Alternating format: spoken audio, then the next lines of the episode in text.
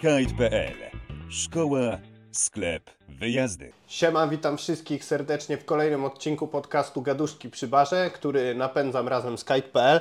Moim gościem jest dzisiaj osoba, o której mógłbym opowiadać godzinami. Mój wieloletni przyjaciel Kacper. Siema. Siema mordo. E, Kacper, od czego zacząć właściwie, kiedy chce się przedstawić Twoją osobę? Może jakaś wskazówka, bo rzeczy, którymi zajmujesz się jest tak dużo, że którą, ja, jako kogo byś siebie przedstawił, jakbyś musiał się opisać w takim krótkim zdaniu? Wiesz co, e, myślę, że e, najlepiej jakby mnie przedstawić kapi, bo, bo ja się czuję najbardziej kapim. E, wiem, że życie jest takie, że jak się zaczyna przypinać sobie etykiety, że jestem surferem, czy jestem skaterem, czy przedsiębiorcą, to trzeba wtedy e, mocno tych etykiet e, jakby próbować utrzymać przy sobie, a jak się jest po prostu kapim, to jest się po prostu kapim i jakby wiem, że w tym wydaniu, w tym obliczu jest mi najlepiej. No dobra, ale ja może przedstawię troszeczkę bliżej e, słuchaczom i widzom e, Twoją sylwetkę. Mm, Kasper jest przede wszystkim ziomem moim. Poznaliśmy się wiele, wiele lat temu, mm, kiedy pracowaliśmy razem w jednej szkółce jako pomocnicy Bosmana. E, robota była niezła, na pewno nawiążę do tego, bo jaja niezwykłe, ale od tego czasu bardzo gdzieś tam poszliśmy do przodu w życiu. I mm, Kacper, ty jesteś, można określić Ciebie przedsiębiorcą? Młodym gdyńskim przedsiębiorcą? Jasne, jasne. Myślę, że jak najbardziej uwielbiam, e, uwielbiam robić biznesy, uwielbiam e, zarabiać hajs, jakby, e, więc e, myślę, że tak, jest to jak najbardziej trafne określenie. No dobra, a czy można nazwać Ciebie surferem? E, wiesz co, ja mam, ja mam taką właśnie przypadłość, że bardzo dużo rzeczy w życiu liznąłem, bo po prostu jaram się bardzo dużą ilością rzeczy. Myślę, że ludzie, którzy surfują, e, będą mnie kojarzyli z surfingiem, więc e, pewnie będą mnie tak nazywać. No, tw- twoje jakby oblicze jest różne w zależności od otoczenia, no, także e, myślę, że w świadku ludzi zainteresowanych biznesem jestem przedsiębiorcą, e, w, świat, w świadku osób związanych ze sportami wodnymi mogę być surferem. Okej. Czy nazwałbyś siebie raperem? E, czy nazwałbym siebie raperem? E, po raz kolejny myślę, że to jest ta kwestia tego, jak bardzo deep wchodzimy w e, środowisko rapu. Ogólnie e, myślę, że bardziej precyzyjnym określeniem by było wokalista, e, ponieważ e, moja przygoda z rapem to nie jest tylko rap, ale głównie, e, głównie śpiewanie, więc e, e, jeżeli ktoś kojarzy z, z, naszą historię e, hip-hopową, to też e, myślę, że, że, że kojarzy mnie jako osobę wyodrębniającą się bardziej e, w kwestiach śpiewania, a niekoniecznie e, klasycznej szesnastki i nawijania. Okej. Czy mógłbyś się nazwać specjalistą do spraw neoprenu? Myślę, że tak. Podejrzewam, że jakby posiadam na tyle specjalistyczną wiedzę e, a propos tego, tego materiału, że e, podejrzewam, że w Polsce jest grono może z 30, 40, 50 osób, które, z którymi mógłbym e, się, się tą wiedzą powymieniać i faktycznie podyskutować o tym. Okej, no i mm, taki specyficzny wstęp yy, wybrałem ze względu na to, żeby troszeczkę zarysować, jak wieloma dziedzinami się zajmujesz. I teraz y, pozwolę sobie jeszcze bardziej słuchacza w to wprowadzić. Kasper, y, proszę Państwa, prowadzi mm, szereg działalności, które w jakiś nienachalny sposób się uzupełniają. I mm, pierwszą z nich, y, pierwszą z tych działalności, którą chciałbym poruszyć i przedstawić Twoją sylwetkę przez jej pryzmat, mm, jest właśnie to, że Ty sprzedajesz rzeczy mm, związane z takim stylem życia surfingowym czy outdoorowym oraz je serwisujesz. Mianowicie prowadzisz sklep, który nazywa się Dasa People w Gdyni na Abrahama y, i masz tam produkty przeróżnych marek dookoła tej kultury, powiedzmy, mm, oraz prowadzisz, mm, chyba nie skłamię, jeśli powiem, że najsłynniejszy w Polsce serwis pianek dla kitesurferów i surfe- surferów, czyli Unda Service. Mm, I jakby w pewnym sensie biznesowo jest to spójne, bo można u Ciebie kupić produkt, który jeżeli gwarancja się skończy dana przez producenta, można również u Ciebie naprawić, ale ja znając Ciebie tyle czasu wiem, że ten serwis nie powstał po to, żeby jeszcze więcej zarobić pieniędzy na tym samym produkcie, bo on właściwie y, startowały te biznesy równolegle gdzieś mniej więcej na osi czasu. Wręcz nie? serwis wystartował jako pierwszy. Jako pierwszy. I powiedz, skąd w Tobie zrodził się w ogóle pomysł i misja na to, żeby zajmować się neoprenem? Skąd się to wzięło w Tobie? Tak jak każdy z moich biznesów e, urodził się z tego, że najpierw chciałem zrobić coś dla siebie, najpierw chciałem e, po prostu mieć możliwość naprawiania pianki, potem chciałem mieć możliwość, e, jarałem się Patagonią jako marką, więc też zacząłem się tym interesować. E, Później jarałem się szeroko pojętym melanżem, więc powstał Fyrtel e, i, i, i- na końcu gdzieś ta moja pasja podążyła w kierunku busów, stąd ostatnia z moich działalności. Więc jakby najpierw te wszystkie biznesy po, powstawały z idei i, i mm, z chęci zrobienia najpierw czegoś dla siebie, potem dla ziomali, potem dla ziomali, ziomali i na, na, jakby e, był to organiczny rozwój. A dopiero od jakiegoś czasu się, że tak powiem, zainteresowałem e, mm, kwestią finansową i ekonomiczną i jakby z, z, próbuję też z tych, z tych biznesów w nienachalny sposób zarabiać pieniądze. Dobra, ale wyciągnijmy trochę więcej z tych dookoła wodnych pasji, bo moim zdaniem y, gdzieś tu właśnie leży to ziarno, y, z którego to wszystko wyrosło. Ja Kacpra poznałem, y, kiedy pracowaliśmy na Chałupach 6 razem jako pomocnicy Bosmana w szkółce kitesurfingowo-windowej. I ty wtedy... mm, Pozdrawiamy Lusika z tego po- miejsca. Pozdrawiamy. Ty wtedy, stary, jakby głównym takim korem twojego życia i sportu był windsurfing. Zgadza się. I powiedz jakby, co ty dokładnie na tym windzie robiłeś? Jak to się zaczęło z tym windsurfingiem? Mm, Jakie były twoje największe osiągnięcia czy ambicje? Opowiedz najpierw o tej kolebce w momencie, w którym ja ciebie poznałem, czyli poznajemy teraz Kacpra windsurfera. Jak to wyglądało? E, żeby zacząć zupełnie od początku, to musimy się cofnąć jeszcze do wczesnych lat e, młodzieńczych, podstawówkowych. E, moja historia zaczęła się w Gdyni w klubie Stal pod okiem Marka Krefta. W Jacht Klub Stali? Jach Klub Stali, gdzie trenowałem na Optymiście z bardzo, bardzo, bardzo fajną ekipą. Jarek Goździk, Kuba, Kuba Gotowicki, bardzo, bardzo pozdrawiam serdecznie, super wspominam te czasy. E, I e, generalnie można powiedzieć, że przykładałem się do tego, ale nie czułem, że czerpię z tego 100% satysfakcji. I pamiętam taki jeden sezon, kiedy pomiędzy zgrupowaniami na Optymiście pojechałem na Orkę na e, ówczesny, s- wtedy się jeszcze mieściło to na Solarze. E, i, i, pod, e, pod okiem Marcina Siądalskiego e, stawiałem pierwsze kroki na, na windsurfingu.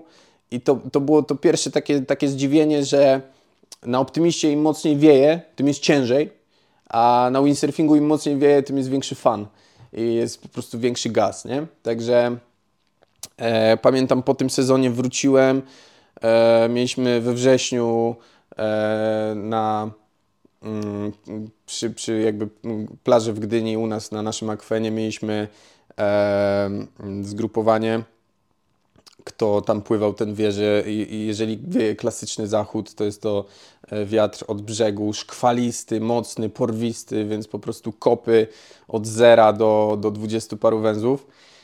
I, I tak sobie myślę, co ja tu właściwie robię? Jakby ja muszę koniecznie przeskoczyć na windsurfing, bo, bo po prostu brzuch mnie boli od balastowania e, i, i, łódka po prostu jak dostaje tego kopa, to zaczyna e, tą wodę właściwie ciągnąć przed tym dziobem. E, jedynie fajne momenty są na backstagu, jak się faktycznie możesz odpiąć i wywiesić i w, wejść w chwilowy ślizg, No. który na windsurfingu masz praktycznie mm, w tych, tych ślizgowych warunkach no 100% czasu, nie? Więc Ale ym, czy to było tak, że jakby pociągała cię woda i stwierdziłeś, że łódka to jest jakby gorsza forma ekspresji na wodzie, ale wind jest ok? Czy bardziej zawodni- współzawodnictwo? Jakby czemu właściwie, ym, kiedy widziałeś pewne wady tego optymista, to nie zrezygnowałeś po prostu ze sportów wodnych, a poszedłeś w to dalej? Tak, jak najbardziej. Ja też jeszcze miałem jakieś przygody, wiadomo, klasycznie rodzice mnie wysyłali na tenisa, czy chwilę na jakimś hokeju byłem i tak dalej. E, są to oczywiście fajne sporty, ale, ale czułem, że ta smykałka, ten, ten jakby ciąg do wody jest najsilniejszy. Zwłaszcza, że wywodzę się z e, rodziny, gdzie ok, mama troszeczkę stroni od wody, ale ojciec e, wręcz przeciwnie i to on mi jakby pierwszy E, pierwszy żagiel i pierwszą dechę kupił e, jeszcze jak to było na długo przed, przed, e, przed optymistem, więc ten bezślizgowy windsurfing to już liznąłem jak miałem może z 5 lat. E, i to, I to ojciec e, na pewno mi jakby dał tą drogę, tą możliwość do, do uprawiania windsurfingu i tą, ja już jakby jadąc na ten pierwszy e, kamp na, do, do, do Orlikowskiego wiedziałem, że windsurfing jest cool. No jakby Okej.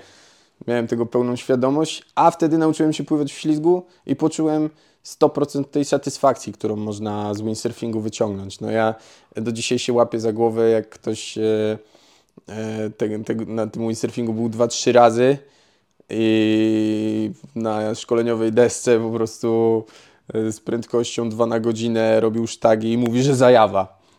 No ja mówię, no nie, no zajawa to dopiero będzie, jakby w momencie, kiedy kurde wepniesz się w trapez i w strapy wejdziesz po raz pierwszy, to jest po prostu No, muszę, ogień uczucie. Muszę potwierdzić, ta moja kariera windowa to jest pożal się Boże kariera, ale y, rzeczywiście ja się bardzo jarałem tym light wind freestylem, że potrafiłem zrobić jakiś helikopterek, coś takiego. To sprawiało satysfakcję, bo wtedy zazwyczaj nie było warunu na kajta, ale mogłem coś porobić na wodzie. Natomiast y, sezon 2020 y, to był taki sezon, że rzeczywiście zacząłem korzystać z wiedzy i doświadczenia tych instruktorów winda u nas w bazie kite.pl.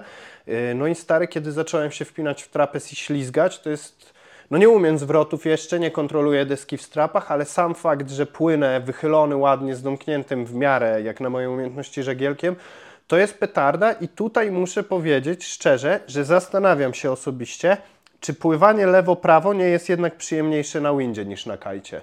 Bo chyba jednak, jakbym ja miał teraz strzelać, to takiej jeżeli na kajcie nie umiałbym się odrywać, skakać, robić Tak. ewolucji obrotów, to wolałbym pływać lewo-prawo na windzie. To jest przyjemniejsze moim zdaniem. Ty masz takie same odczucia, bo też na kajcie Wiesz co, wydaje mi się, że, że y, to też jest kwestia tego, że ty spędziłeś mnóstwo czasu na kajcie i teraz zacząłeś e, do tego windsurfingu gdzieś tam się otwierać. E, a, a ja miałem zupełnie na odwrót. Ja pierwsze moje pływanie lewo-prawo na kajcie z kolei sprawiało mi mnóstwo satysfakcji. I to chyba z tego względu, znaczy doskonale pamiętam dlaczego, bo mm, windsurfing waży, jest jakby, wszystko jest sumą dodatnią. E, czyli jesteś ty, jest twój trapez, e, waga sprzętu, żagla, pędnika i deski, a, a, a tutaj jest e, na kajcie twoja waga minus odciążenie w górę. I, i ta lekkość jakby bardzo mi się podobała, że po prostu na windsurfingu wszystko było ciężkie i trudne, a, a na kajcie jest takie, jak się o, odpowiednią technikę już przyswoi, no to y, z taką lekkością, z takim flow fajnym można pływać, nie? Yy, I je- właśnie to też prezentujesz na wodzie. Mm, Ty pływasz w taki. W ogóle Twoje pływanie na każdej desce, na której Cię widziałem, czy jazda na skateboardzie, jesteś takim miękkim ludkiem, można by tak to nazwać. Ale mnie zastanawia, jak to było, bo ja serio nie wiem, skąd się wziął ten surfing właściwie po drodze w tym równaniu. Bo kiedy myśmy się poznawali, to Ty jeszcze nie byłeś. yy, Teraz bym Cię określił najbardziej jako surfera z tych wszystkich Tak, sportów. tak, jak najbardziej. E, Był moment, że zastanawiałem się, czy ty przypadkiem nie jesteś też kitesurferem od fal, bo jeździłeś nawet na zawody na Bałtyku. Tak. E, Natomiast jak to wyglądało? Skąd się ten surfing wziął i to, że już praktycznie nie można cię w desce ze strapami spotkać? Eee, faktem jest, że tak, że, że, że, że moja piers- mój pierwszy twin tip, który notabene od, nabyłem od Wiktora Borsuka, bardzo fajna deska. Eee, Nesza. Nesza, taka biała decha z, z dużą naklejką Polo, Polo Mark- Market, Polo. Marketu. E, y, już jest sprzedana, tak. I jedyny, jedyny mój setup, jaki posiadam, to, to są dwa latawce Neo i, i deska rodzimej firmy mojego ziomala e, Gdina, która jest przez niego zaprojektowana na, e, z moimi jakimiś tam uwagami pod Kitewave. E, I, i, I to jest mój zestaw kajtowy. E, ale tak, pytałeś o to, o surfing. No skąd się wziął ten surfing, że jakby dlaczego już nie pady i strapy, a czemu już jakby Surfing- zabawa na, na tak. desce z gołymi stopami praktycznie, no, no w surfie nie masz ani żagla, ani latawca, tak? Tylko korzystasz z tej mocy żywiołu i skąd się to wzięło, że nagle... Znaczy tak, w ogóle to, o czym wspomniałeś, to, że właśnie mm, ten, mm, ta ilość tego sprzętu, to mnie przy surfingu już potem zatrzymała. Że jak najbardziej ten pierwszy impuls, w, e, oczywiście próbowałem surfing, e, jeszcze, jeszcze pływając na windsurfingu zawodniczo w wieku 16-17 lat, gdzieś tam w Portugalii, ale y, nie załapałem tego, bo, bo po prostu nie, nie wiedziałem, co ja robię. No, jakby próbowałem tylko złapać falę, ale y, na pierwszy rzut oka to tak wygląda, że trzeba tylko złapać falę, ale potem wiesz, e, jak się w to wgłębiasz, to jest mnóstwo zależności i niuansów. E, Natomiast e, takiego bakcyla na pewno zaszczepił we mnie Paweł Radkowski, Pablo, też pozdrawiam, dobra nasza gdyńska ekipa. E, I ja po prostu zjechałem do niego swoim vanem do Galicji na surf campa, No, gdzie miałem go tylko odwiedzić i, i miałem jechać dalej, a był to windsurfingowy trip. Ja byłem ze swoim e, zestawem wave'owym, jeździłem po całej Europie w poszukiwaniu najlepszych sztormów. E, i Pablo do mnie mówi, no Kapi, jakby w okolicy przez najbliższe dwa tygodnie nie będzie nic wiało, ale przez najbliższe dwa tygodnie będzie cały czas falowało, więc dobrze Ci radzę, jedź do Decathlonu, kup softa i, i ciśniemy surfa. I tak, tak jak powiedział, tak zrobiłem, posłuchałem się i tak e, generalnie jeszcze byłem na tripie chyba 5 tygodni i już ani razu nie odpaliłem mojego e, sprzętu windsurfingowego, tylko cały czas e, szukałem na Magic Seaweed spotów najlepiej zafalowanych, a jak najmniej rozwianych. No, czyli y, dosłownie na przestrzeni jednego wyjazdu od szukania najbardziej rozwianej prognozy do jak najmniej. Tak. Nieźle. Mm, y, Zostając przy temacie surfingu, ale idąc troszeczkę w stronę biznesu i świadomości takiej ekologicznej. Mm, W Unda Serwisie nie tylko dajesz, y, jakby przedłużasz życie produktów, czyli powiedzmy ktoś w- ma piankę albo jakiś inny tam neopren i on jest jeszcze zdatny do użytku, ale potrzebuje serwisu, to wy to oferujecie, ale macie też akcję, która nazywa się Back to the Game. Tak. E, Ta akcja polega na tym, że można oddać do unda serwisu piankę, której już nie potrzebujesz, ale jeżeli ona jest w wystarczająco dobrym stanie, żeby ją serwisować, wy ją serwisujecie kompletnie i z pewną gwarancją rozruchową wystawiacie, mm, że można ją kupić i jakby ta pianka nie leży niepotrzebna komuś w szafie ani y, nie idzie y, do śmieci, tylko dostaje drugie życie. Kolejna sprawa jest taka, że w, Znaczy inaczej, jeszcze wtrącę się. My No. ją skupujemy od y, osoby, Tak. która do nas ją przynosi.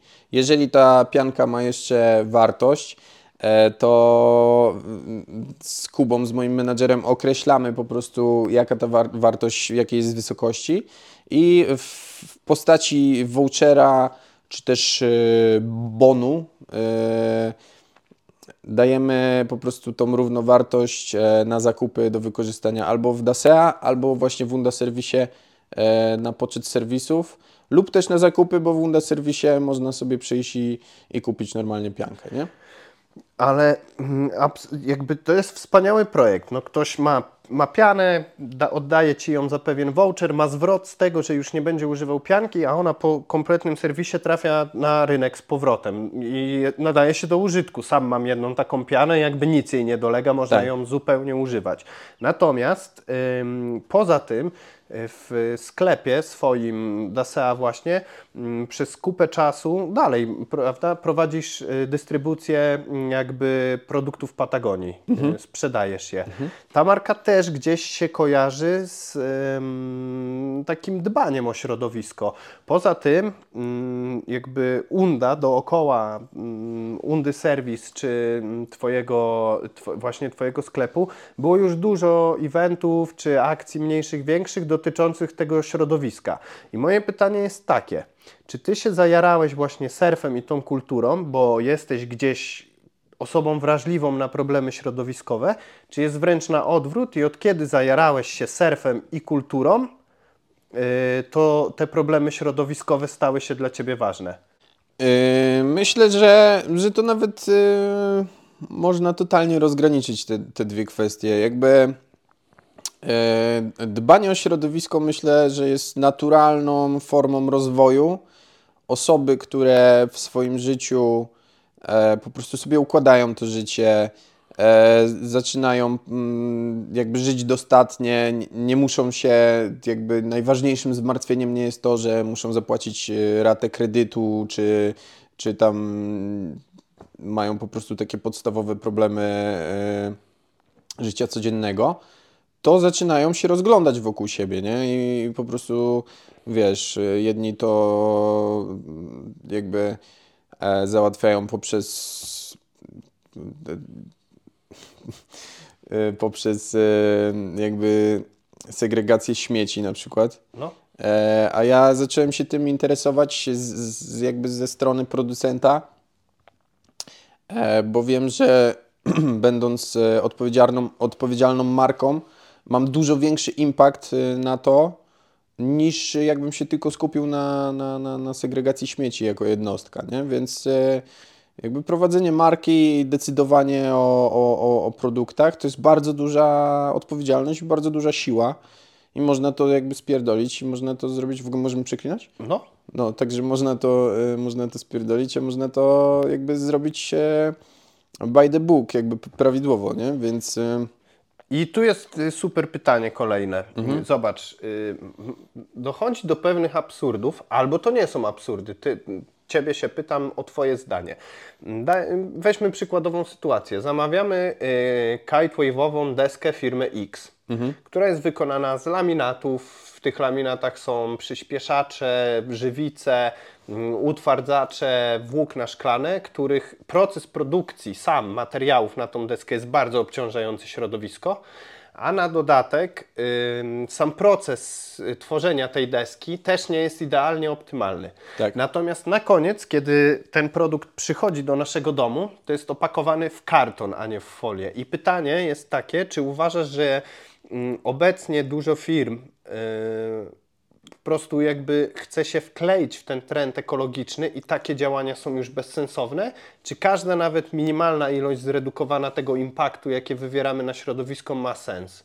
Jak ty to widzisz? Czy to jest zwykła nie, pogoń wiesz co, no y, tak, no to, to tak jak w życiu, no niektó niektórzy są e, trendsetterami, inni są followersami i mimo wszystko dobrze, że ktoś e, zrobił to z potrzeby serca, a ktoś go naśladuje nawet z chęci zarobku, bo sumarycznie wynik jest lepszy. No jest jakby e, przynajmniej o jedno spierdolone opakowanie mniej na tej planecie, nie? Więc e, jest to zaleta, e, ale, ale no nie da się ukryć, że, że to jakby konsumpcjonizm jest jakby bez wątpienia główną przyczyną e, zanieczyszczeń na świecie. Więc e, właśnie ważne jest, żeby się zastanowić e, już na procesie projekt, na, na, w procesie projektowania produktu, e, jak ten e, produkt ma, że tak powiem, na tą planetę oddziaływać. Czy w ogóle ma oddziaływać? Czy ten produkt właściwie jest tak naprawdę komukolwiek potrzebny? Ja też miałem mm, swego czasu taką, taki, taką rozterkę w Undzie, że e, zacząłem e, robić dużo takich e, e, produktów wokół głównych produktów, czyli Neo Hoodie i Gulfstreama, które miały, że tak powiem, mm, w sobie jakąś cząstkę ekologii, czy tam jakieś e, drugie dno ekologiczne, ale najbardziej ekologiczne by były, jakby ich nie było. Jakby taka jest prawda. I, i, i wiesz, no pytanie, przedmioty zawsze będą potrzebne ludziom. E, tylko, tylko pytanie, czy każdy przedmiot jest faktycznie potrzebny. I, i tak jak wzrasta świadomość mm, eko, y, po, po, jakby tematyki ekologii, e, w miarę jak dojrzewam.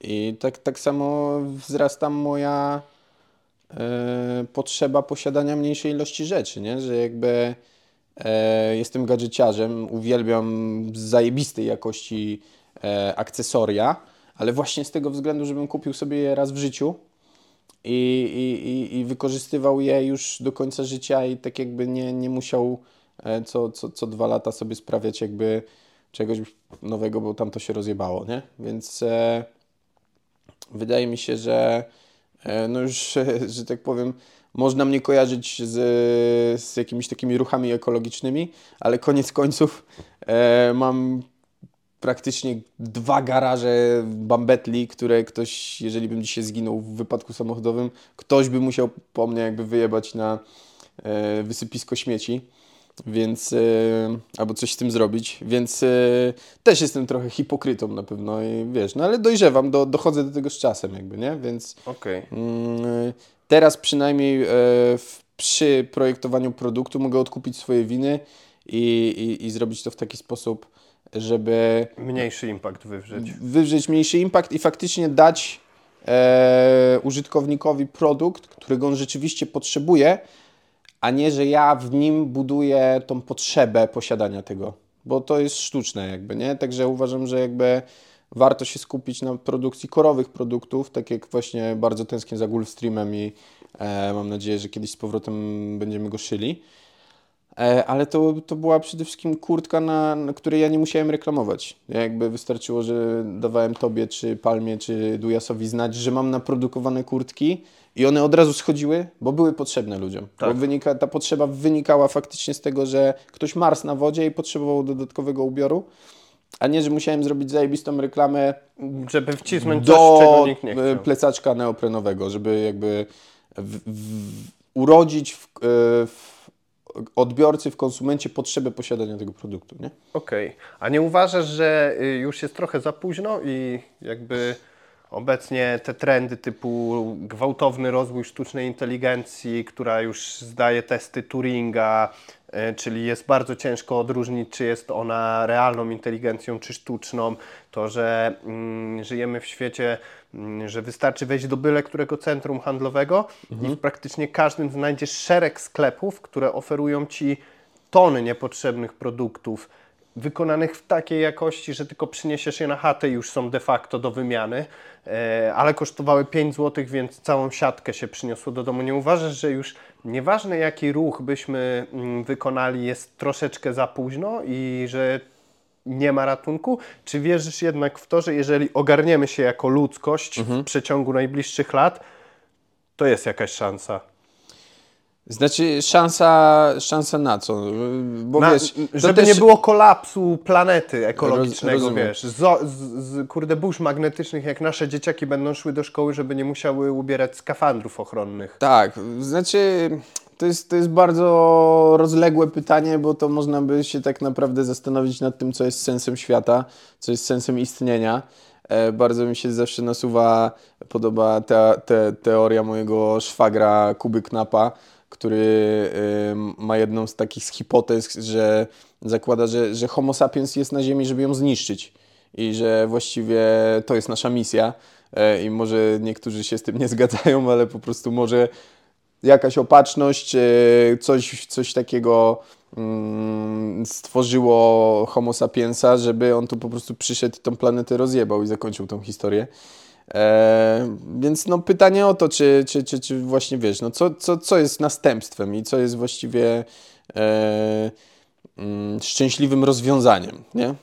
No, na pewno już to jest dobre pytanie, bo co, no jeżeli byśmy chcieli osiągnąć stan taki, że mamy rezerwaty, mm, czy planetę w dosłownie nienagannym stanie natury, no to już na pewno się nie uda. A pewne hamowanie rozwoju ludzkości jako gatunku, mm, żeby tylko ta planeta miała jak najmniejszy impact, też może nie jest właściwe.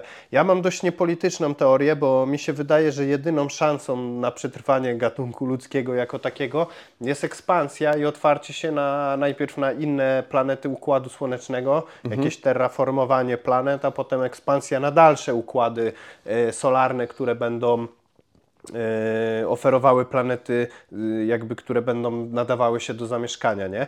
Więc też gdzieś mi się wydaje, że już nas jest 8 miliardów stary na Ziemi na chwilę obecną.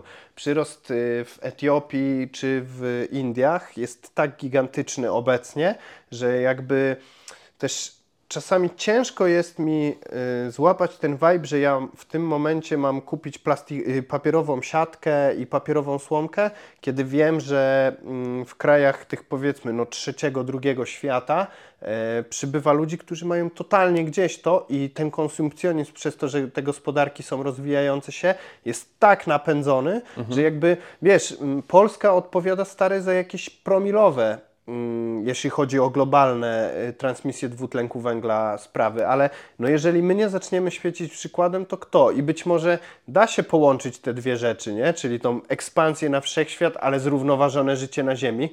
Ja tego nie wiem. Póki co staram się serio ograniczyć y, zużycie tego plastiku w środowisku. Yy, staram się jakby dbać. Na pewno robię tą najbardziej fundamentalną pracę, czyli nigdy nie śmiecę na spocie, a jak opuszczam go, to zazwyczaj z siatką śmieci. No nie jest tak, że obojętnie przychodzę obok tego, tylko czasami jestem załamany skalą, nie? Wystarczy pojechać na przykład na Sycylię yy, i gdy wyjeżdża się z Lostanione, to się mija całe pola śmieci przydrożnych i łapię taki dysonans w sobie, nie? Czy to, że ja serio kupię tą plastik papierową słomkę, coś zmieni? Wiesz co, no e, przede wszystkim to też e, jest bardzo ciekawy case, bo nie wiem na ile to jest prawdą, ale e, jest taki urban legend, że e, słomka z McDonalda plastikowa nadawała się do recyklingu, a teraz jak ją wymienili na papierową, to już się nie nadaje do niczego, idzie zawsze na śmietnik. E, na pewno e, ze szkoły wiem, miałem przyjemność studiować na School of Form w, w Poznaniu. I mieliśmy tam bardzo też fajne takie wykłady a propos użycia plastiku na świecie. E, że plastik sam w sobie nie jest, nie jest głupi, jakby nie jest, nie jest demonem, tylko po prostu jego obróbka i jego użycie jest nieodpowiednie, bo plastik dużo, dużo łatwiej zrecyklingować niż papier. I, i, I paradoks polega na tym, że e, e, jakby plastik jest odtwarzalny właściwie w nieskończoność. E, z papierem jest coraz ciężej, bo on jest wymieszany, e, często woskowany, upieprzony jakimś żarciem, ciężko go domyć i tak dalej, nie? No. E, więc e, no, no to, to, to jest taka siatka zależności, współzależności, że, że, że ciężko e, powiedzieć, że ta droga jest prawidłowa. No jakby, tak jak mówisz, no e, możemy zaświecić przykładem i, i myślę, że, że jakby się z tym zgadzam. Jakby idziemy w tym kierunku i właśnie swoimi jakimiś małymi działaniami staram się też dołożyć cegiełkę do tego, żeby Przyszłym jakaś tam, pokoleniom. nie wiem, nasza cywilizacja po prostu e, miała szansę i jakby możliwość przeżycia i dalszego jakby mm, rozrodu. E, natomiast e, jakby mówię, no to, to, to, to, to, to też jest taka tematyka, że nam się nad tym łatwo zastanowić, bo stanowimy prawdopodobnie 5 do 10% e, osób, które w ogóle mają czas o tym myśleć.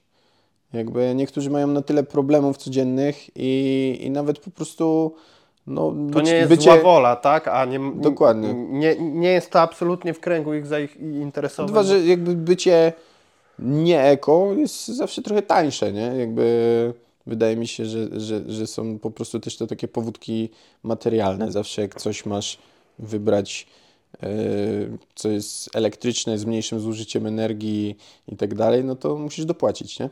Dobra, a czy wasze busy są ekologiczne? I teraz y, właśnie jeszcze, żeby bardziej przedstawić Twoją sylwetkę, no to poza biznesem serwisu, sklepu, biznesem muzycznym w pewnym sensie, mm, o którym też chciałbym z Tobą później porozmawiać, y, masz firmę Arbus Vans i ona zajmuje się tym, że przyjeżdżam do Ciebie gablotą, a wyjeżdżam kamperem spersonalizowanym na podstawie tej gabloty zbudowanym.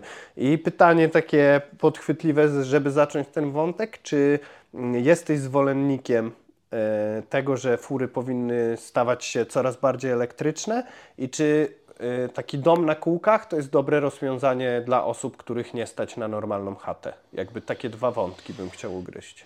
E, Czy, czy jestem zwolennikiem elektrycznych pojazdów, to jakby jeśli moje serce na pewno nie. Jakby serce jest od zawsze kochałem zapach benzyny na stacji benzynowej i warkot silnika i jakby jest to dla mnie e, coś sexy i takiego po prostu męskiego, jakiegoś pociągającego. Natomiast e, rozum podpowiada, że tak, no oczywiście trzeba e, w jakiś tam stopniu się e, ku temu obracać. E, przy czym też e, moja, że tak powiem, moje spostrzeżenie jest takie, że auto elektryczne jest na tyle ekologiczne, co gospodarka energetyczna państwa, w którym jest ładowane aktualnie. Więc tak długo jak e, państwo nie ma zielonej energii, e, tak, tak długo auto elektryczne jest po prostu niczym innym, tylko podpiętym e, elektrykiem do spalinowego agregatu po prostu i, i tyle. Nie? Jak połączyć to, że z jednej strony zajmujesz się serwisowaniem neoprenu, Tak. z drugiej strony nagrywałeś sporo rapu, z kolejnej strony sprzedajesz rzeczy Carharta i Patagonii, z jeszcze jednej pływasz na wodzie i nagle pojawia się jeszcze biznes y, dotyczący kustomizacji busów i tworzenia kamperów od podstaw na jakichś podwoziach. Skąd się to wzięło, stary? Jakby jak, jak akurat ten neuron ym, tej, wiesz, te, tego takiego twojego mózgu stwierdził, że a, dobra, to jest dobry pomysł. Skąd, No, jak, jest- jaka historia się za tym Nie, kryje? no oczywiście, tak jak mówiłeś, wszystko ma wspólny mianownik. To nie jest tak, że produkcja busów jest y, daleka od surfingu, no bo każdy surfer prędzej lub później marzy o tym, żeby mieć swojego vana i, i móc się w nim kisić. e, także tak, no miałem to szczęście, że jakby został mi udostępniony bus y, firmowy y, z firmy moich rodziców, e, którego z czasem mogliśmy byli zabudować, mogliśmy byli coś z nim zrobić. E, jako, że w tamtym czasie miałem swój epizod e, na wzornictwie w Poznaniu, to stwierdziłem, że chcę wykonać ten projekt, chcę się tym zainteresować i odezwałem się do mojego e, szanownego przyjaciela e, Szymona, i, i, i z nim zacząłem na ten temat dyskutować.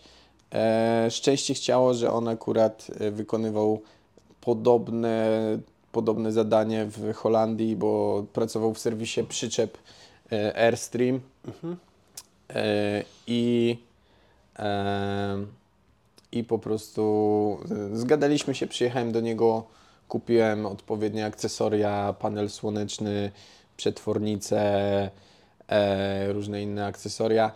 Wjechałem do niego na dwa tygodnie, zaszyliśmy się w warsztacie i zaczęliśmy e, produkować mojego busa, zabudowę do mojego busa. No i tak jakby stwierdziliśmy, że to jest na pewno fajny, fajna forma jakby zarabiania pieniędzy i spędzania czasu. E, jak tylko nadarzyła się okazja, mm, żeby coś takiego zacząć, to Szymon wrócił do Polski i w Redzie zaczęliśmy prowadzić Arbus Vans e, i mm, z powodzeniem prowadzimy ten biznes do dzisiaj. Ile to już czasu? Ponad 2,5 roku. Ponad 2,5 roku. Yy, I jakby masz zajawę mm, z tych wszystkich biznesów. Jakby teraz zmusić cię, w- to jest pytanie takie, wiesz, hipotetycznej natury, ale zmuszam cię, do tego mam taką moc, żebyś zostawił sobie jeden. Co by to było? Myślę, że tak, że na dzień dzisiejszy byłby to arbuz. Eee, jakby do Undy mam duży sentyment, bo było to moje pierwsze dziecko, e, ale myślę, że też dużo takiej realizacji, dużo, jakby zrealizowałem się w tym biznesie. Jakby mieliśmy super e, czas, super lata. E, sam jesteś świadkiem tego, jak e, Gulfstream podbił w pewnym momencie półwysep i miałem z tego bardzo dużo, dużą satysfakcję, będąc no właściwie projektantem tej kurtki i, i, i, i dbając o to, żeby to właściwie zostało wyprodukowane, jadąc po odpowiedni materiał. Teraz jestem na tym etapie z Arbusem, że wiem, e, wiem czego chcę, wiem, że e, w Polsce jest cały czas miejsce na e, wykonanie mm, warsztatu jakby 100% customowego. Tego jakby jest dużo firm, które się zajmują e, produkcją mebli do, do, do busów. E, natomiast e, do każdej z nich, jak przyjedziesz, to usłyszysz, że możesz wybrać zabudowę A, B lub C w jednym, drugim lub trzecim kolorze. A, ale jak sobie zaczniesz fisiować na takiej zasadzie, że chcę przes- przesunąć szafkę w lewo, a tu obniżyć blat, no to raczej cię e, pogonią stamtąd szybko. A, a ja mam zajawę na to z Szymonem, żebyśmy spełniali Życzenia od A do Z. życzenia tych klientów, ich marzenia. Okej, super. Y, Jest to wątek, który muszę poruszyć. Em, Twój ojciec. Tak. Mm, Twój tata, będę próbował na pewno zaprosić go też y, na łamy tego podcastu, gdyż jest personą no niebywałą.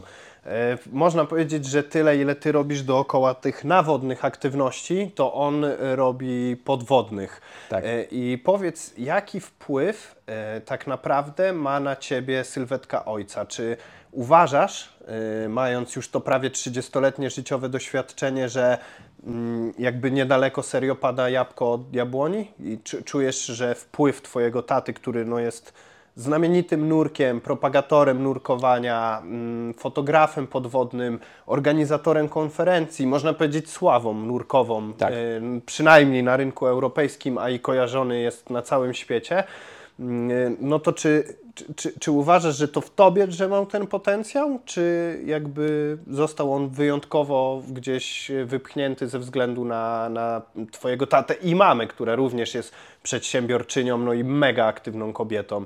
Jak, jak, jak ty uważasz, czy to, czy to ma jakiś Eee, wpływ na ciebie, czy jesteś Je, jednak jeżeli zdania, mówisz o rozpoznawalności europejskiej, to to już e, e, jakby jest chyba znak przeszłości, bo teraz są e, w trakcie montowania filmu, który prawdopodobnie e, będzie jakby przez jakąś wytwórnię z Hollywood zakupiony, Mhm. więc to już jest e, akcja worldwide.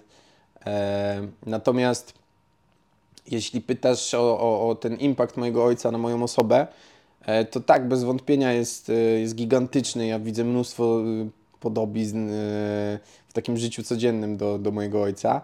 Natomiast e, jakby zawsze wychodziłem z założenia, że jestem wykapanym tatą. Teraz widzę, ile z, z czasem, ile mam cech mojej mamy, e, które na szczęście mam, bo, bo, bo oni się fajnie uzupełniają. E, I myślę, że też mam to szczęście, że jakby odziedziczyłem po nich te ich lepsze cechy. E, I, a jakby nawiązując e, stricte do działalności mojego ojca, e, to, to, to, to, to jak najbardziej on e, zabierał mnie mm, po szkole, jak ja tutaj chodziłem notabene bardzo blisko do osiemnastki, do, do podstawówki, to jak kończyłem zajęcia, to szedłem do mariny, wsiadałem na łódkę, która się nazywała Heliox i płynęliśmy z jego ziomalami. I tak wyglądały moje realia e, dzieciństwa, więc e, no, no jasne, jasne, jasne. On, on spowodował, że e, zaszczepił we mnie jakby miłość do, do morza. E, ja osobiście nie nurkuję w takim stopniu jak on, e, nawet w jednej dziesiętnej tego stopnia. E, natomiast bardzo lubię nurkować, z tym, że w kolorowych wodach, gdzie jest duża przejrzystość i jakby Nie ma się czego cykać. nie ma się czego cykać, dokładnie sam jesteś świadkiem tego, jak raz byliśmy mm, szukać e, wraku Koło górki Szwedów koło na Helu. górki Szwedów na Helu, gdzie po prostu Parafr- pa- parafrazując klasyka, po prostu ja się trochę cykam, ja się trochę cykam. No jakby czarna woda i e, świadomość tego, że przede mną może być gigantyczny wrak, którego jeszcze nie widzę, bo jest tylko metr widoczności, przeraża mnie. Jakby e, jest to z jakiś jeden z nie, niewielu moich lęków. Mam, mam jego świadomość. Myślę, że no jakby doświadczenie byłoby w stanie e, zabić ten lęk i pewnie gdybym gdzieś tam zaczął to o, o, ogarniać i, próbować to ogładzić, to, to, to, to, to by się udało. Natomiast e, uważam, że są pewne sporty, których przed 40 się nie powinno ruszać. E, na przykład e, zaliczam do nich winga i bardzo mnie jara koncepcja śmigania z wingiem, z foilem i tak dalej, ale myślę, że to są sporty, na które jeszcze przyjdzie mi czas po prostu. Okej. Y, A czas obecnie w Twoim życiu ze sportów jest na co największy? Dalej surfing, czy coś innego Cię porywa? E, wiesz co? E, no na pewno otwiera się przede mną nowy rozdział, bo zapisałem się na kurs paralotniarstwa i w przyszłym miesiącu mamy pierwszy, pierwszą jego część. E, Notabene właśnie zapisałem też ojca i zrobiłem mu taki prezent na święta, że wykupiłem mu e, udział w czymś takim. Natomiast już wiem, że on się zapowiedział, że z wyniku przez, na operację jego więzadeł krzyżowych prawdopodobnie z tego zrezygnuje. I, i, i, mam nadzieję, że może e, uda mi się namówić w jego miejsce moją siostrę, co by było bardzo fajne, bo też dawno z nią nie spędzałem czasu poza Gdyńskiego. Więc e, ciągnie mnie do tego. Jakby myślę, że na następne lata mojego życia będę też coraz więcej w górach. Fascynują mnie góry, lubię ich energię, lubię trzeci wymiar, który jest jakby. E, prawdopodobnie też masz ten sam pociąg, bo lubisz e, Big Air i lubisz się odrywać. Ja lubię chodzić po drzewach, lubię No właśnie ta oś, wysokość. ta oś H tej wysokości Tak. mnie bardzo pociąga, bo ja też uprawiam freediving. Tu jest akurat książka, ym, dla widzów mogę ją pokazać, natomiast dla słuchaczy jest to y, książka Tomasza Nitki Wyrównywanie ciśnienia we freedivingu i nurkowaniu sprzętowym. E, kupiona na evencie Twojego taty konferencji Baltic Tech, grupa, którą właśnie on e, tworzy, wielka nurkowa, robiąca przeróżne niesamowite akcje. Mm, Organizuje też e, właśnie taką konferencję i tam ją zakupiłem. I mm, książka ta dotyczy wyrównania ciśnienia w uchu, bo kiedy schodzimy w dół, czyli właśnie w tej osi H, mm, to ciśnienie wody robi się na tyle nieznośne, że musimy wyrównać ciśnienie wewnątrz naszej czaszki, żeby nam po prostu bębenki nie eksplodowały. I ja zauważyłem pewną zależność, to jest bardzo trafne spostrzeżenie z Twojej strony. E, Freestyle na kajcie mnie na tyle nie pociągał, bo ta oś to był taki, taki wektor środkowy gdzieś między Tak. tym do góry a do boku, nie? Tak. Natomiast y, zarówno w nurkowaniu, jak i w bigerze mega jara mnie to, że ja mogę zejść praktycznie pionowo w dół lub pionowo w górę, nie? I jakoś ta, ten ogrom przestrzeni pode mną czy nade mną to jest autentycznie rzecz, która mnie najbardziej pociąga w życiu, jeśli chodzi o adrenalin, rush, nie? Jakby to serio daje mi najwięcej takiej e, satysfakcji. U Ciebie też to tak jest? Czy raczej... Nie, dlatego ja bardzo, bardzo się zajarałem e, freeridem, ale na nartach. I 6-7 lat temu pierwszy raz trafiłem do Grodzia, z którym się znamy z windsurfingu. E, i, I on mnie oprowadził po mm, stokach Zillertal, mm, doliny w, w Austrii. E, I właśnie jakby oczywiście mm, mogłem tego doświadczyć wcześniej jeżdżąc po stokach, natomiast jazda w powderze e, i jazda przede wszystkim w terenie, w lesie, gdzie musisz na przykład e, odczytywać i przewidywać spadek e, stoku, uświadomiła, że ja po prostu mam taki pociąg do, do tego trzeciego wymiaru. Tak jak mówisz, jest jakaś oś X, Y, po której się poruszamy na co dzień. Zwłaszcza, 2D. Tak, w 2D, zwłaszcza żyjąc tutaj na, mm, na Pomorzu. Aczkolwiek Gdynia, wiadomo, jest bardzo górzysta i ponoć jest chyba drugim najwię- najbardziej górzystym e, miastem w Polsce pod względem e, Przewie... e, tak, de, deniwelacji terenu. O kurczę. E, zaraz chyba po Zakopanem czy jakimś takim, jakiejś górskiej miejscowości. Natomiast, e, natomiast dopiero właśnie wyjeżdżając w góry uświadomiłem tą, tą jakby zamiłowanie trzecim wymiarem. Okej. A mm, myślisz właśnie, że jak mm, im dalej w wiek będziesz y, szedł, czyli będziesz starszy, po prostu tym bardziej ta pasja na nurkowanie się w tobie, ta pasja do nurkowania w tobie odżyje, czy jednak nie jest to na tyle pociągająca dyscyplina na razie? Wiesz co, e, mam, mam jakby na tyle dużo e, możliwości i, i, i, i właściwie tych dyscyplin, które uprawiam na dzień dzisiejszy, że nie czuję najmniejszej potrzeby dokładania sobie nurkowania do Okej. tego. E, bardziej mnie jara freediving na pewno, albo po prostu to, co ty uprawiasz, jakiś taki spearfishing, pływanie po prostu z...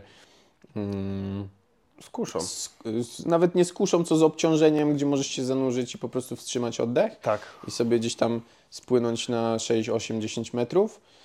Eee, po raz kolejny, wiesz co, no na pewno e, jeśli o mnie chodzi, to ja w ogóle e, jaram się e, sportami, w których nie wykorzystujesz silnika, w których nie, nie wykorzystujesz jakby takiej skomplikowanej technologii. Nurkowanie w tym momencie e, na obiegu zamkniętym na rebreederze e, no równa się z e, jakby ciężkim zestawem sensorów i różnych półprzewodników na Twoich plecach, od którego jest odpowiedzialne Twoje życie. W, we freedivingu, tak jak w surfingu, jara mnie czystość i ta niewielka ilość sprzętu, nie? No, jest to fajne. Y, Ja mam y, też jakby takie zamiłowanie do jednoosobowych sportów, nie, Tak. nie jakichś tam wielkich drużyn czy gigantycznej ilości sprzętu. I jedynie kitesurfing jest dla mnie kompromisem, gdzie, bo na przykład w windsurfingu już mnie denerwuje ilość tego sprzętu, jego objętość, objętość gabaryty.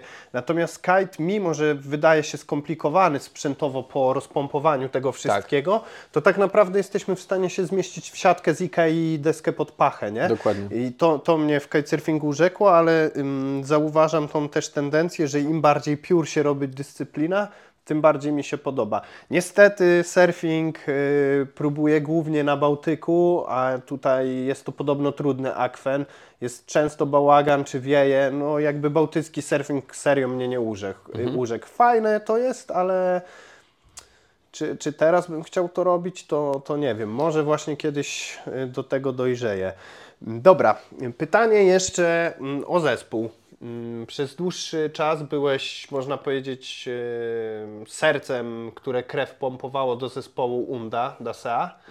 Em, Zespół odbił się niesamowitym echem i popularnością w Polsce, szczególnie właśnie na Pomorzu, no bo to jest kolebka, ale było widać choćby po Helu, że i ludzie z Wrocławia Was słuchają, z Warszawy, no po prostu cała Polska przez moment y, ta rapowa żyła Wami, co widać też po wyświetleniach. Niektóre kawałki mają grubo po milion odtworzeń na różnych streamingach czy YouTubie. Y, I y, no, przez moment, znając Ciebie osobiście, wydawało się, że jest to wielka część Twojego życia. Natomiast już nie nagrywacie. Chcesz może zdradzić jakieś kulisy, w sensie powiedzieć, czemu się to rozpadło, czy to się właściwie rozpadło i czy planujecie powrót? E, Wiesz co, e, e, rozpadnięcie to, to, to może nie do końca jest odpowiednie słowo. Ja myślę, że to jest zakończenie pewnego etapu. E, jak najbardziej mogę tylko potwierdzić to, że faktycznie nie nagrywamy i, i, i jest to jakoś, jakoś e, zamknięty epizod. Mm, Natomiast e, oczywiście w trakcie, kiedy zdawaliśmy, powoli zdawaliśmy sobie sprawę, że to się kończy. Były próby powrotu i jakby próby ratowania tego. E, natomiast e, po prostu no, w pewnym momencie życia jakby też jako ekipa, jako całość mieliśmy, wydaje mi się, dosyć wysoki stan świadomości. Jesteśmy ludźmi, którzy, każdy z nas po prostu dużo siedzi i sam ze sobą, i ze swoją głową, i, i próbujemy medytacji i różnych e, innych zabiegów ćwiczenia umysłu i po prostu form lubienia siebie. E, i, I chyba każdy z nas dojrzał do tego, że po prostu trzeba sobie po prostu powiedzieć dzięki, jakby podać sobie rękę, e, zbić pionę. E, Ja osobiście w, w, w rapie polskim widzę i jestem w stanie wymienić e, kilkanaście przykładów e, ludzi, którzy nie mogą się pogodzić z tym, że mieli swój okres świetności, a że, że teraz przyszedł ktoś inny. I no ja nigdy nie będę chciał być tą osobą, nie będę chciał być osobą, która próbuje udowodnić, że cały czas jest tak, jak jest. E, e, jak to się mówi na świecie, e, jedyne co jest pewne, to to, że jest tylko zmiana, ciągła zmiana. Nieprawda, jedyne co jest pewne to śmierć i podatki. No tak, tak, tak. Myślę, że ciągła zmiana dotyczy nawet podatków, e, ale e, no tak, jakby był to mega, mega fajny okres. Cieszę się, że nie wyszło też e, z, naszych rąk nic takiego, co by było świadectwem tego, że my próbujemy jeszcze cały czas e, e, zlepiać coś, co już wiadomo było, że się po prostu Reanimować trupa. reanimować trupa. Eee, no, nie, no każdy z nas przede wszystkim mega ciężko jest utrzymać 8-10 osób e, cały czas e, w jednej ekipie i, i jakby próbować mm, pokazywać każdego dnia, że się, że się jest super ziomalami i tak dalej. Po prostu ścieżki życia ja zawsze porównuję do orbit planet. Niektóre planety się ze sobą dłuższy czas trzymają, inne tylko się przecinają i za chwilę, za chwilę odlatują w dwie różne strony. Aby się znowu przeciąć za 20 tysięcy lat. Dokładnie, dokładnie, że, że, że nic nie jest powiedziane, że, że, że, że jakby, że, że nie może to nastąpić w przyszłości, nie? Mm, Na pewno już w jakiejś innej konfiguracji i tak dalej. Ale e, każdy z nas poszedł w swoją stronę, każdy z nas miał swoje problemy w tamtym czasie. E, I no i tak, i, i, i fajnie, bo, bo jak patrzę na projekt Unda Dasea wstecz, to uważam, że jest spięty właśnie klamrą, a nie jest, e, nie jest taki rozjechany, rozmemłany, że tam jeszcze coś było na koniec, ale w sumie to nie, a w sumie to tak. E, Na pewno mi ciężko było mm, w dalszym ciągu prowadzić firmę Unda, e, jakby za którą już właśnie nie stoi e, ten, ten, ten background jakby rapowy, tylko że jakby ja muszę z powrotem wrócić do korzeni i, i zająć się tym, od czego właściwie to wszystko wyszło, czyli od serwisowania i produkcji jakichś rzeczy z neoprenu. I, i no, no nie ukrywam, że jakby mnie osobiście szargały takie emocje, że, że chciałem zamknąć ten projekt, bo, e, bo, bo, bo, bo, bo tak jak spięliśmy klamrą zespół, tak samo chciałem spiąć e, projekt Unda klamrą. Natomiast e, jakby ludzie chcą mieć naprawione pianki i ciężko po prostu tylko i wyłącznie z wyniku jakichś tam swoich emocji odciąć coś, co działa I jest potrzebne. i jest potrzebne, bo, to, bo, bo gdyby tak było, że faktycznie myśmy, my byśmy tylko produkowali koszulkę z napisem Unda, to ja bym jakby nie miał problemu z tym, żeby to zakończyć, nie? Natomiast e, jakby wiem, że jest mnóstwo użytkowników Unda serwisu, którzy nie słyszeli o zespole Unda Dasea i, i jakby lubią naszą działalność serwisową i jest im potrzebna. Stary, to jest niesamowita historia, że od y, tak naprawdę wiesz, od tej takiej kultury gdyńskiej, serwisowania pianek, jakimś kolejnym szczeblem było stworzenie zespołu, który przez moment, y, nawet dłuższą chwilę stał się sławny na całą Polskę, aby z powrotem wrócić do tych korzeni. To jest mega nieoczywista korelacja. To jest, wybacz, takie nachalne porównanie, ale to trochę tak jakby przez pewien moment ktoś, kto oferuje jakieś zajebiste zbrojenia do żelbetu, e, wahał się, czy nie zamknąć swojej mm, firmy produkującej te, te zbrojenia ze względu na to, że jego mm, kurde kolektyw breakdance'owy o tej samej nazwie, który wychodził z tego zbrojenia betonu. Rozumiesz poziom abstrakcji rozumiem, tego tak. przedsięwzięcia. Niesamowita historia. Wiele rzeczy u Ciebie mm, właśnie mi się podoba to, że Ty jesteś nieoczywistą personą e, i w jakiś e, taki sposób pozornie odległe od siebie rzeczy e, spajasz w jedną e, spójną całość. No i fajne jest to, że potrafisz powiedzieć e, dość pewnym projektom, a nie próbować je reanimować. I tu się rodzi pytanie finalne, kończące nasz podcast. Jakbyś mógł teraz y, z całym tym doświadczeniem, z każdego projektu, y, z doświadczenia swojego ojca, czy z y, tego momentu sławy wyciągnąć najważniejszą lekcję dla młodych przedsiębiorców, którzy próbują stworzyć biznes w oparciu o swoją pasję. Daj kilka rad, wskazówek. Co by to było? E, na pewno pierwszą podstawową rzeczą jest to, że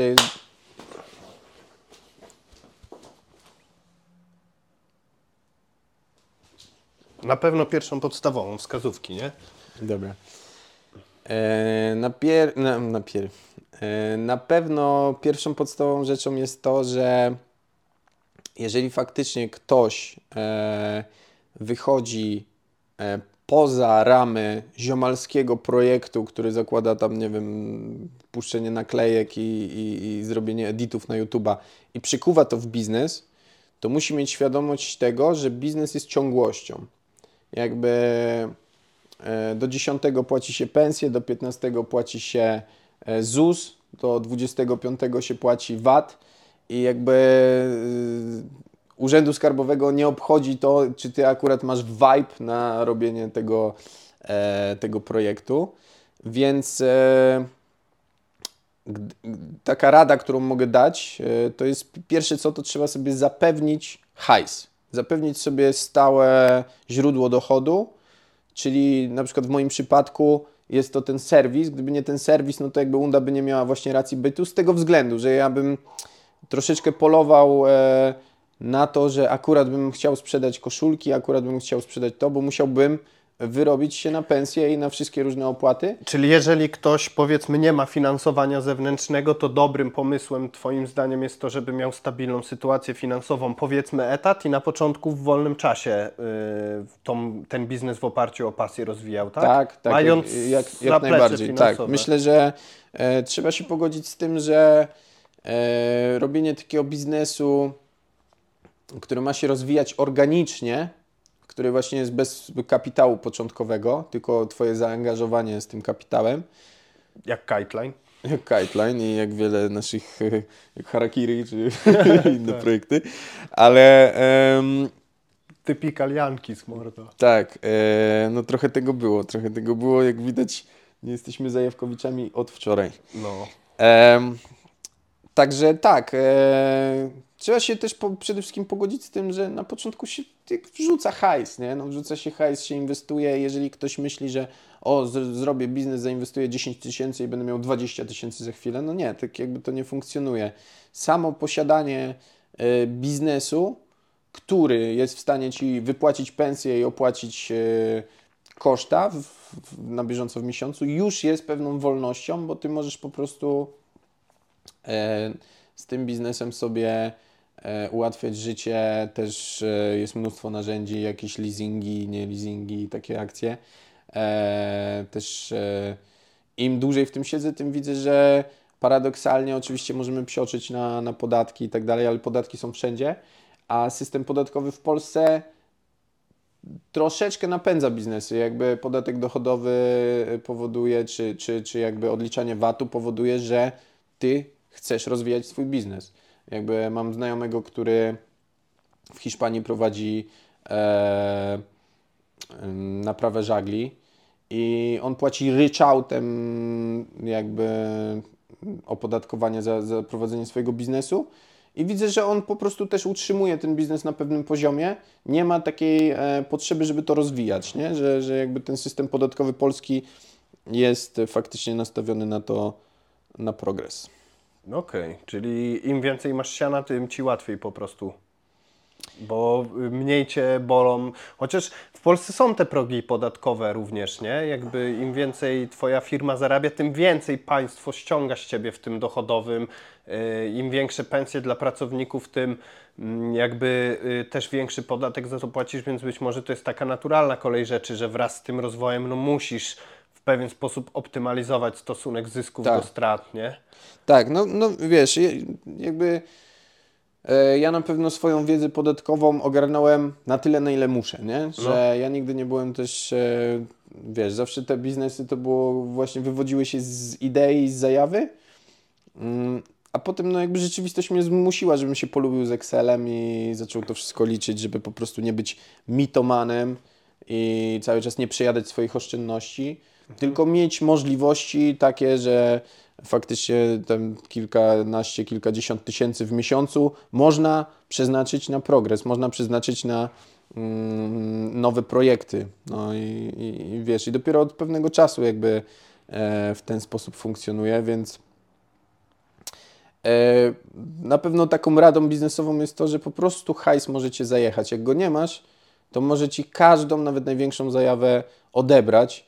I, e, I choćbyś robił największą zajawkową rzecz, to po prostu jeżeli się okazuje, że musisz każdego miesiąca Oczywiście skala to jest, wiesz, no, kwestia umowna, no bo niektórym to jest, dla niektórych to jest 300 zł, dla niektórych 30 tysięcy, ale jeżeli każdego miesiąca musisz troszkę dołożyć do tego biznesu, no to po prostu Twoja zajawa będzie spadać. Więc pierwsza yy, i właściwie najważniejsza rada to ogarnąć sobie takie jakby źródło podstawowego dochodu, z którego ten biznes na początku można finansować, a potem, daj Boże, jakby rozwijać to dalej, nie? Okej, super rada.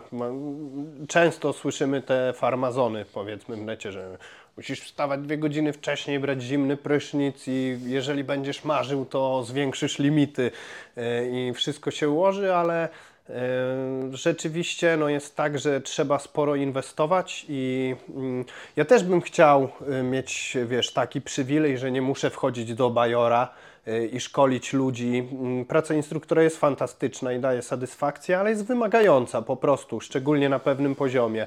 Y, Jest to sporo obciążenie. Chciałbym móc utrzymywać się tylko i wyłącznie z prowadzenia mediów kajtowych, ale jako, że mam tą podstawę, z której mogę rozwijać studio mm, czy swój warsztat, no to widzę, że też rzeczywiście z czasem coraz większe mm, te kupony mogę odcinać, nie?